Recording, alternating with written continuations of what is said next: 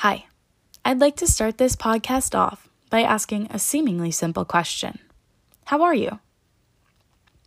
Now, when we first hear this question, a lot of us are quick to respond with, I'm good, I'm great, how are you? But when we really stop to think about how we're feeling, many of us are far from the claim we just stated.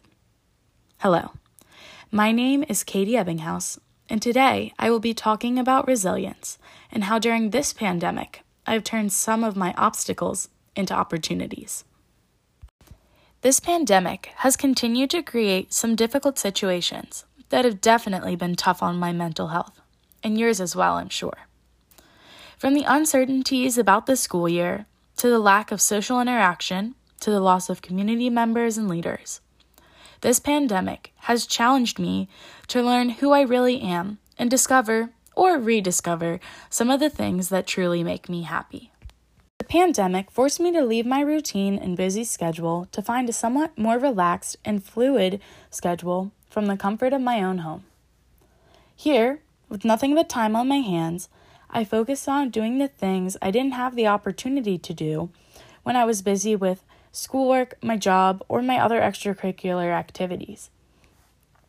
I finally got the chance to do the things that I had forgotten that I loved to do so much. These include cooking a meal with my mom or going for a run. Spending more time with my family was a great thing for me. During the school year, I'm usually booked up with my busy schedule, and with other busy family members, it can be hard to find the time to just enjoy one another's company. The pandemic sort of forced us to spend time with one another. But that has turned out for the better since we now have become a lot closer as a nuclear family unit. In terms of my own mental health, I have always turned to running or exercise as an outlet for stress or anxiety relief. And this was another way that I kept myself happy or at least feeling better, while there were many uncertainties surrounding the virus and quarantine.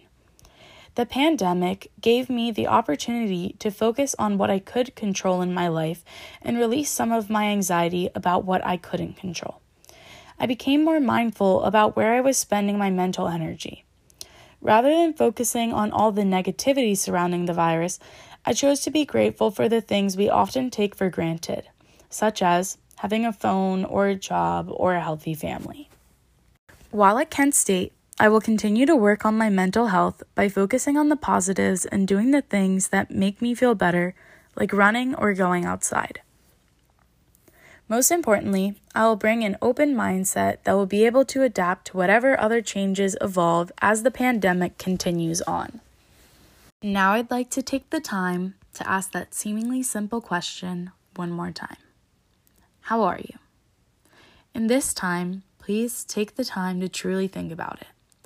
Remember, it's okay to not be okay, because sometimes you have to fall apart a little, or maybe a lot, to find yourself again.